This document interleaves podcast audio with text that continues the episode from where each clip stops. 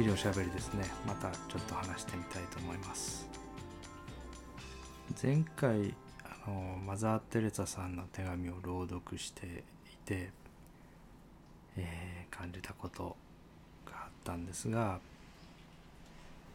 テレサさんは「私はたった一人です。望まれず放棄されたもの。闇はそれほど暗く私は孤独です」っていうようなことを手紙の中でおっしゃってるわけですね。で実際にはテレサさんの周りにはたくさんの仲間の人たちとか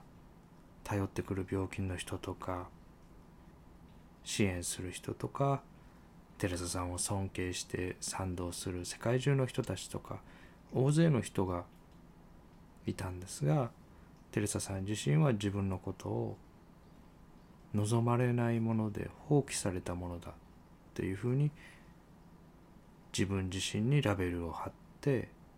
そして孤独だっていうふうに世界中の人たちから愛されたような方が自分は一りぼっちだっていうふうな認識に至っておられたっていうことなんですね。で、え、やっぱりこの手紙を読みながら物語の世界っていうのは非常にこうきつい世界なんだなっていうふうに思いましたね。でも多くの人は何としてでも物語の中にとどまろうとするんですね。それは物語の外が無味乾燥な無の世界だっていうふうに誤解しているからだと思うんですね。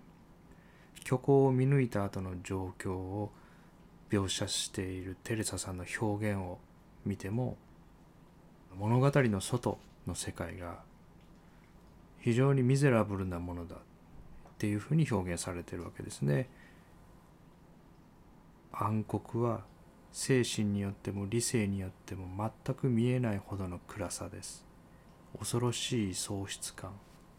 なんという虚無。希望がない。意味も皆無で何もない空間。っていうふうに物語がなくなってしまった後の世界をそういう世界だっていうふうに表現されてるわけですね。だけど実際今に帰ってきて私たちがそこに臨在していて経験している今をよく見てみればそこはそういう表現とは違うものがあるそこにあるものは物語のあるなしとは関係がないものだと思うんですね。でそこのところストーリーの外がニヒリズムとかそういうものとは無縁の世界なんだっていうところを話していきたいんですけどやっぱりここのこの2つ目の世界が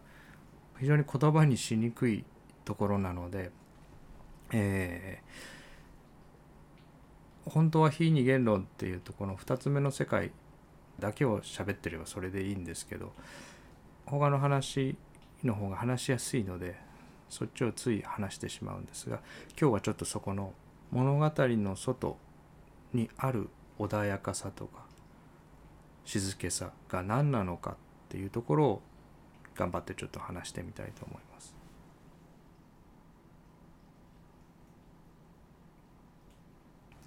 でこれまで、えー、マインドですね自我の仕組みが分離させて所有して比較していくっていうサイクルになっていてそのサイクルが場の恐れで回っていくっていう話をしてきましたでこの静けさ穏やかさっていうところと3つ目の比較っていうところは密接に関係してると思ってるんですね。なので今日は分離させて所有して比較していくっていうその比較の話の一部だと思って聞いていただければと思います。でまず世界を分けて名前を付けていくわけですね。でその分離させていくっていうところも社会の中でいろんな人間関係を減らしていって孤立していくとかそういう社会的な分離のようなマクロの話じゃなくてもっとこう最初の動きですねもっと一瞬一瞬で起きている分離のことですね、えー、見たものに名前をつけてその部分をそういうものだっていうふうに切り離すわけですね。でその切り離したものが自分にとって好ましいものなのかそうではないものなのかっていうラベルを貼っていく所有ですね存在しない私というものにとってどうなのかっていうのを演算していくで分けたものが危険と安全の2つだけだったら安全な方に動けばいいのでそれで終わりなんですがたくさん分離させていくと安全が10個20個増えていくわけですね。で安全なものと安全なものを比較してどちらがより安全なのかっていう演算をしないとどっちに動くかが決まらないわけですねこの個体が。安全と危険を分けてその2つだけだったらいいんですけど無数の安全なもの無数の危険なものに分離させてその中でどっちに動けばより安全なのかっていう演算をしなければならないのでどうしてもそこは比較していく動きなんですね。安全と安全を比較してより安全な方を選ぼうとして緊張し続けているっていうわけですね。で比べていくっていう動きはこの生命活動そのもののものすごく原始的なシステムなんですね。そもそも私たちは差異を受け取るシステムで違いを感知してそれを認識するっていうそういうシステムなんですね。電磁波とか振動とか音波とかそういう波の変化差異を受け取ってそれを脳に送って世界を描出してるんですね。でその変化が変化であると認識するためには変化する前の冷気される前の状態を記憶できるようになって初めて認識が可能になる変わっていないもの変化する前のニュートラルの刺激が入る前のことを保持できるようになって初めて変化があったことが変わったことが認識できる無入力の感覚の保存リザーブができるようになって初めて認識っていうものが生まれるようになるっていうことですね。だからいつも今とゼロを比較して違いを認識し続けているっていうシステムなんですね。視覚ものを見る世界の画像を脳の中に作るっていうシステムについてもですねそういう差異を感知するシステムで動いてるんだっていうことが最近分かってきてるんですね。目から入力が届く前に脳では独自の現実これを内部モデルと呼ぶんですがそれを先に目から景色を見る前にいつも作り出してるっていうことが言われてます。目の網膜から実際に画像を作り出す後頭葉の中間に視床という部分があって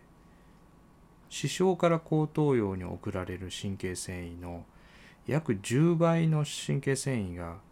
後頭葉から視床に向かって存在しているっていうことが分かってきてるんですね。最終的に画像を上映する映画館があるのが後頭葉なのにその映画館から視床に向けて情報を送る繊維の方が入ってくる繊維の10倍多く存在しているっていうことなんですね。これが何をやってるかっていうと外に今あると脳が予想する景色が後頭葉から視床に先に送られて視床で目から入ってきたものと比較して予想ですねこの内部モデルとずれた部分外れた部分差異だけを高等用に変更点として送ってそこだけを修正してるんだろうということが言われてるんですね。私たちが視覚として経験しているものの多くは今この瞬間に目に流れ込んできている光よりもすでに頭の中にあるものに依存しているっていうことなんですね。こういう状態であるだろうっていう予想された内部モデルが師匠に送られてあって先にでそこから今入ってくるものとの差異を感知して予想とずれてたところ変わった部分だけを高等用の映画館に送り込んでそこだけを修正しているっていうことですね。そう考えれば目を閉じているのに夢が見れるのも不思議じゃないわけですね。その内部モデルを見るっていうことであれば目から入ってくる光はいらないわけですね。通のこう写真を撮ったりするカメラと違って自分の行動用の映画館に送り込むべきデータを間違い探しをして選別してピンポイントに絞って変更点だけを送り込んでるっていうことですね。そう考えれば殺気としてもまばたきしても画面がぶれないのが納得できますね。すでに最初から内部モデルがあってその内部モデルを映してる間に殺気度だけしてしまえばいちいちぶれないで済みますね。ほとんど見てるものは今の光じゃないっていうことですね。で内部モデルは低解像度だって言われてます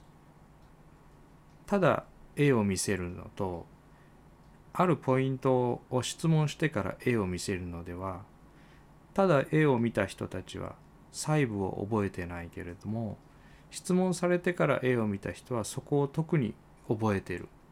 注目した部分をより詳細に覚えている。ということが言われてますね。だから脳は燃費が悪い臓器なので全部を一気に見ようとしないで変化部分だけに見るところを絞ってそこの部分だけを上映フィルムに送って変更しながら省エネ化してる。っていうことですね。でこういうふうにそもそも変化しているものだけを捉えるっていうのがシステムのベースにあるんですね。他の感覚痛覚とか触覚とか味覚とかそういうものも全部そうですね触覚とかを例にとるとある域値を超える強度の信号が受容器に入った時に神経繊維が興奮してインパルスが発生します。発生した後しばらく不応期になってさらに刺激しても反応できないわけですね。でそれからその刺激が消去されてオフに戻る。受容器が一度オンになるとそこからさらにオンにはなれないわけですね。オンがオンになれないですねオンになれるのはオフだけですねなのでオフの受容器だけが反応してオンになれるのでオンになったものはしばらくすると自然に減衰してなかったことになるんですねオフになるそうしないと次の刺激を感知できないシステムになってるっていうことですね。私たち毎日の中で洋服を着ます。服を着て数秒は体に服が触れて服が体についたっていう感覚はありますけどその後仕事に行ったり車を運転したりしてる時には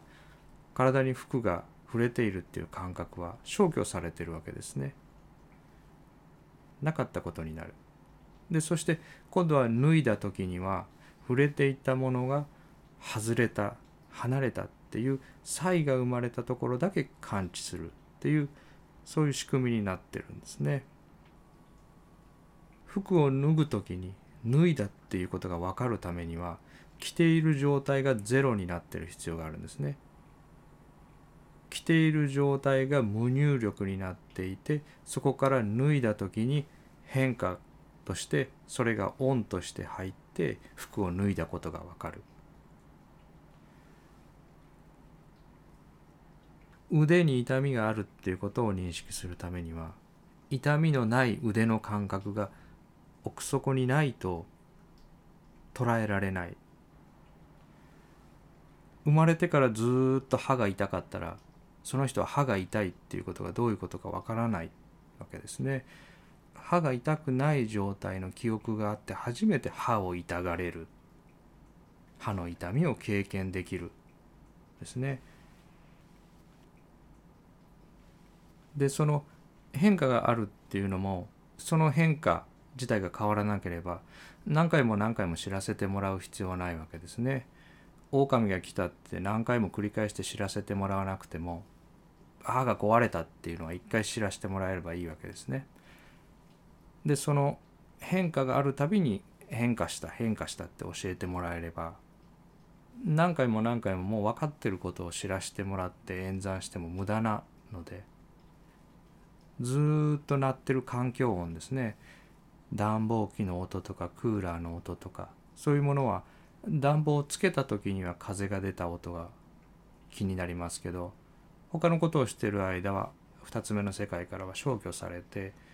ふっとそちらに意識がいった時だけまた戻ってくる。口の匂いとか体臭とかもそうですね。なかったところから現れた時には感知できるけども毎日の自分の匂いとか自分は分からないように消去されてますね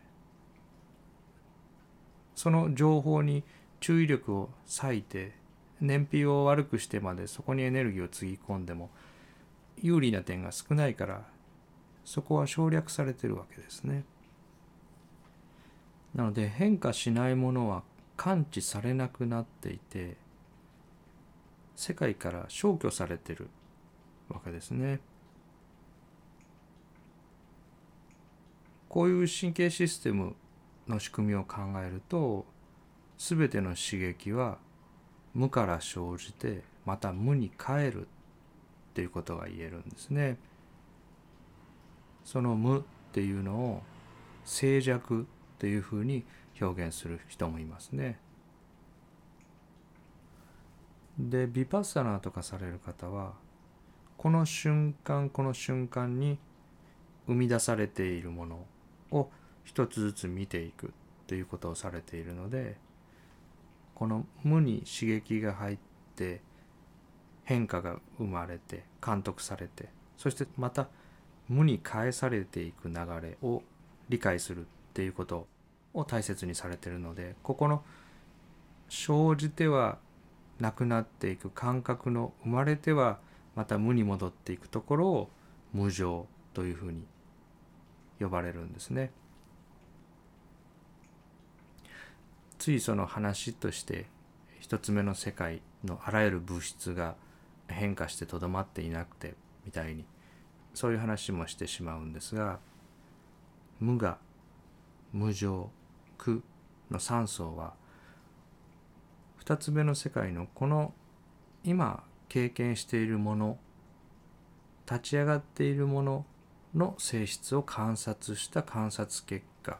なんですね本来は狭い意味ではそういうところを指しているっていうのが本来の意味なんですね。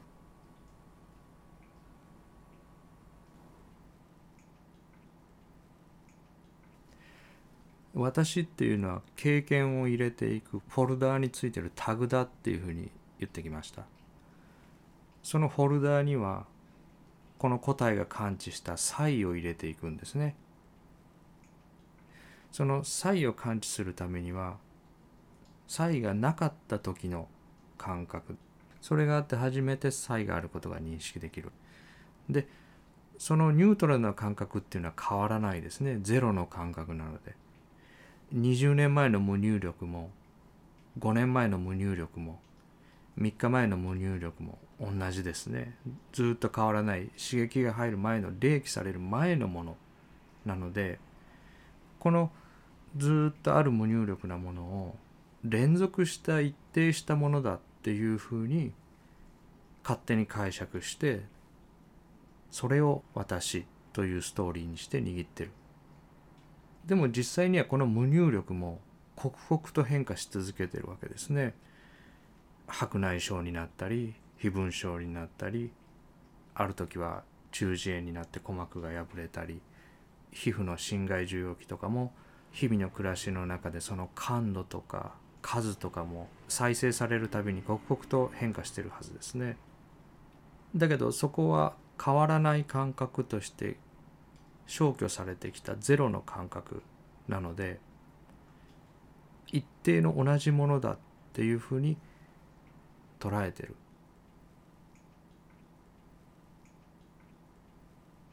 自説教の中で釈迦が生ぜずならず形成されず条件付けられていないものが存在するからこそ生じなり形成され条件付けられたものを出離することが知られるのであるって言ってたのはここなんですね。そのゼロのニュートラルの感覚があるからそこからの変化がわかる。生ぜずならず形成されず条件付けられていないものだけがあったなら変化も知ることができないですね。変化がなかったらずっと変わらないものだけなので逆に変化したその変更後だけがあっても変化が認識できないですね。なのでこの2つはどっちかだけが存在するとか一つ一つが別々のものではなくて一つのものなんですね。この一つの認識そのもの分けられないただそのものだけが立ち上がってるそういうものなんですね。この生じなり形成されたものから生ぜずならず形成されないものだけを切り離してそこを私と呼んだり尊いものだってするのはナンセンスでその一方だけでは存在自体を認識できない。でちょっと余談になりますけどここの生ぜずならず形成されないものを気づきの意識とか言ってそこが本来の私だって言ってそっちに一回誘導するようなスピーカーの方もおられますね。ここの無入力のゼロの感覚ですね無の感覚静寂のところ変わっていないものずっと同じものだけを本来の私とか真の私とか、えー、見ている側と言ったりしますね。でこれはやっぱり非常に大きいメリットがあると思うんですね。常に常に移り変わっているものへの同化を自我を殺さないで外すっていうことをやろうとするととっても有効な手法だと思うんですね。なのでここの気づきの意識とか見ている私とか観察している自分とかを悟った二元世界一マシな自我っていうふうに呼ぶことがありますね。でもそれはやっぱり見ている私と見られている世界が残ってるのでこれ二元ですねだから見ている私っていうのはそれはやっぱり対象と分かれた自分がいる自分が見ているっていう二元の世界なのでその見ている私っていうのは死に損なった自我なんですね。でも本当に物語と完全に同化してしまってストーリーの中で苦しんでいる人にそこから離れるっていうことをまず伝えるにはとっても有効な方法ですよね。でこの生ぜずならず形成されず条件付けられていないものは全てを表現できるポテンシャルなんですね。あらゆるものになりうるものですね。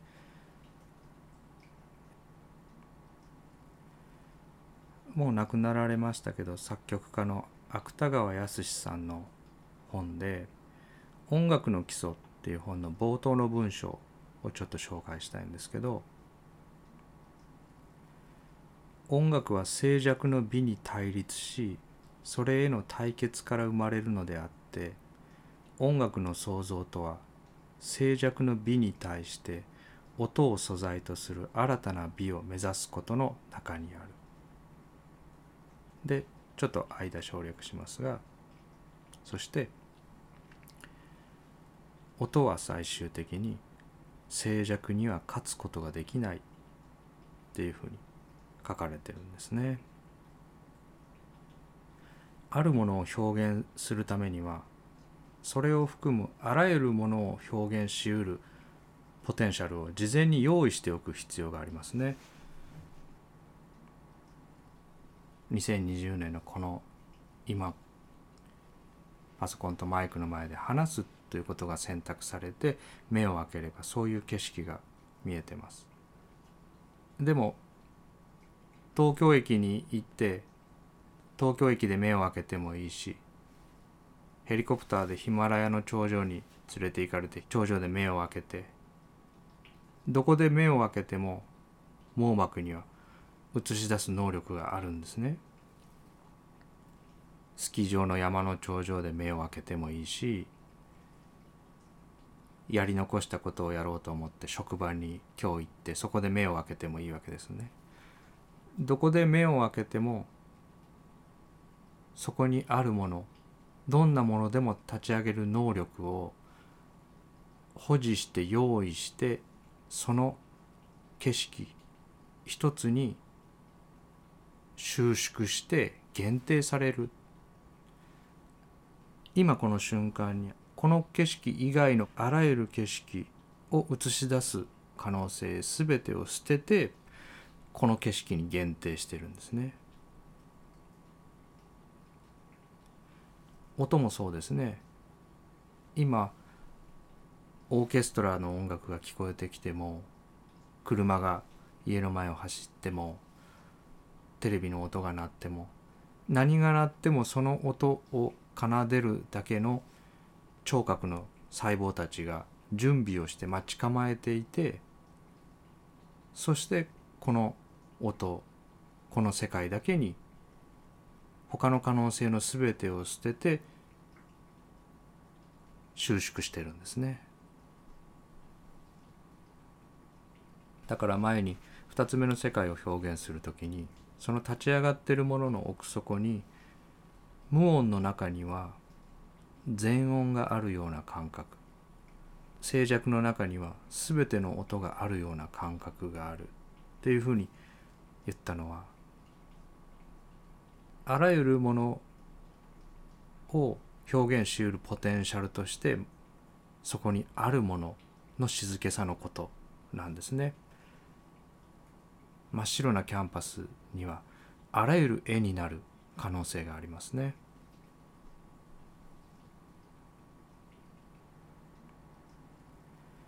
これはシナプスの形成の戦略を話した時もよく似てるなと私は思っていたんですけど最初に全部を用意しておいてそこから間引いていくシステムなんですね。そうじゃないと刻々と移り変わるこの今この瞬間を立ち上げるためにはそれが訪れてからそれを描写するための細胞を作り出すみたいなことをしてたら間に合わないわけですね。ありとあらゆるものになりうるものを最初に準備しておいてそうでないものを捨てていくそうでないものは省いていくっていうシステムの基本戦略って言いますかねそういうふうに思うんですね。ほとんどの生き物は一度のミスが死につながるので入力が存在する刺激が入るっていうこと自体が判定を要するわけですねそれがその場にとどまってていいのかその場を変えなきゃいけないのか自分が動かなきゃいけないのかっていう演算を要求されてるっていうことと同じなんですね答えに刺激が入るっていうことは。でやっぱり無入力のところ刺激がないところが穏やかで平和なのは当たり前ですよね。私たちが本当は探してるのは刺激が入る前の全てであるものなんですね。でそれはずっとあるものです。動いてても刺激が入っててもそれが刺激が入ってるって分かるためには刺激がない感覚がそこにずっと静かに変わらないものとして残ってないといけない。でそれは変わっていってるものともう分けられないものですね表裏一体のものですね。どっちか一方だけであればそれは認識すら存在しないただ反応が起きてるだけになってしまうということですね。なのでこの話を、えー、する時によく魚が水を探してるのと同じだっていうふうに言われるですね。そういう自分たちが本当は深いところで探している。落ち着きたい。安堵したい。そういうものが実は最初から自分の中にあるものだっていうことなんですね。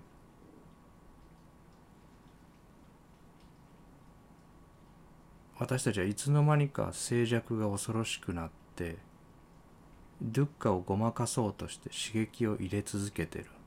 ですね。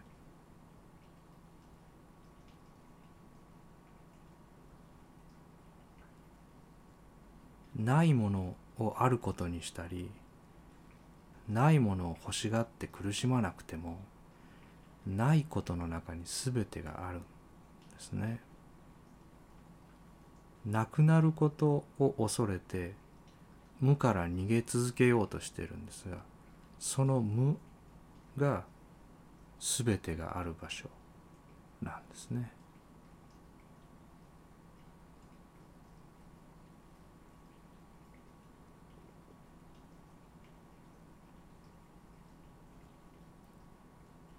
ここは本当にちょっとこう理解していただきにくいところというか、えー、そんなふうに言われてもなっていうふうに思われる方も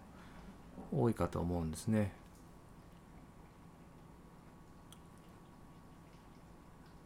なんか苦しくなって刺激を入れてその受容器が感知しているものを苦しくなったから違うものに変化させてで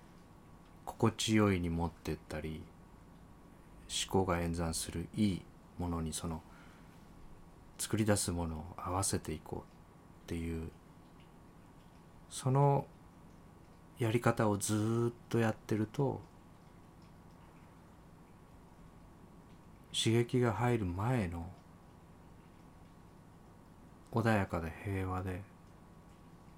最初から全部あるような感覚。に戻ってこれなくなってしまう。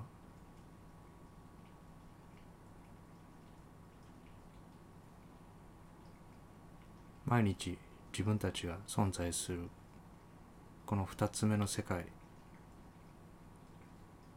そのものの豊かさみたいなものが物語を追っかけている間はその物語だけに収縮して狭まってしまっているっていう感じだと思うんですね。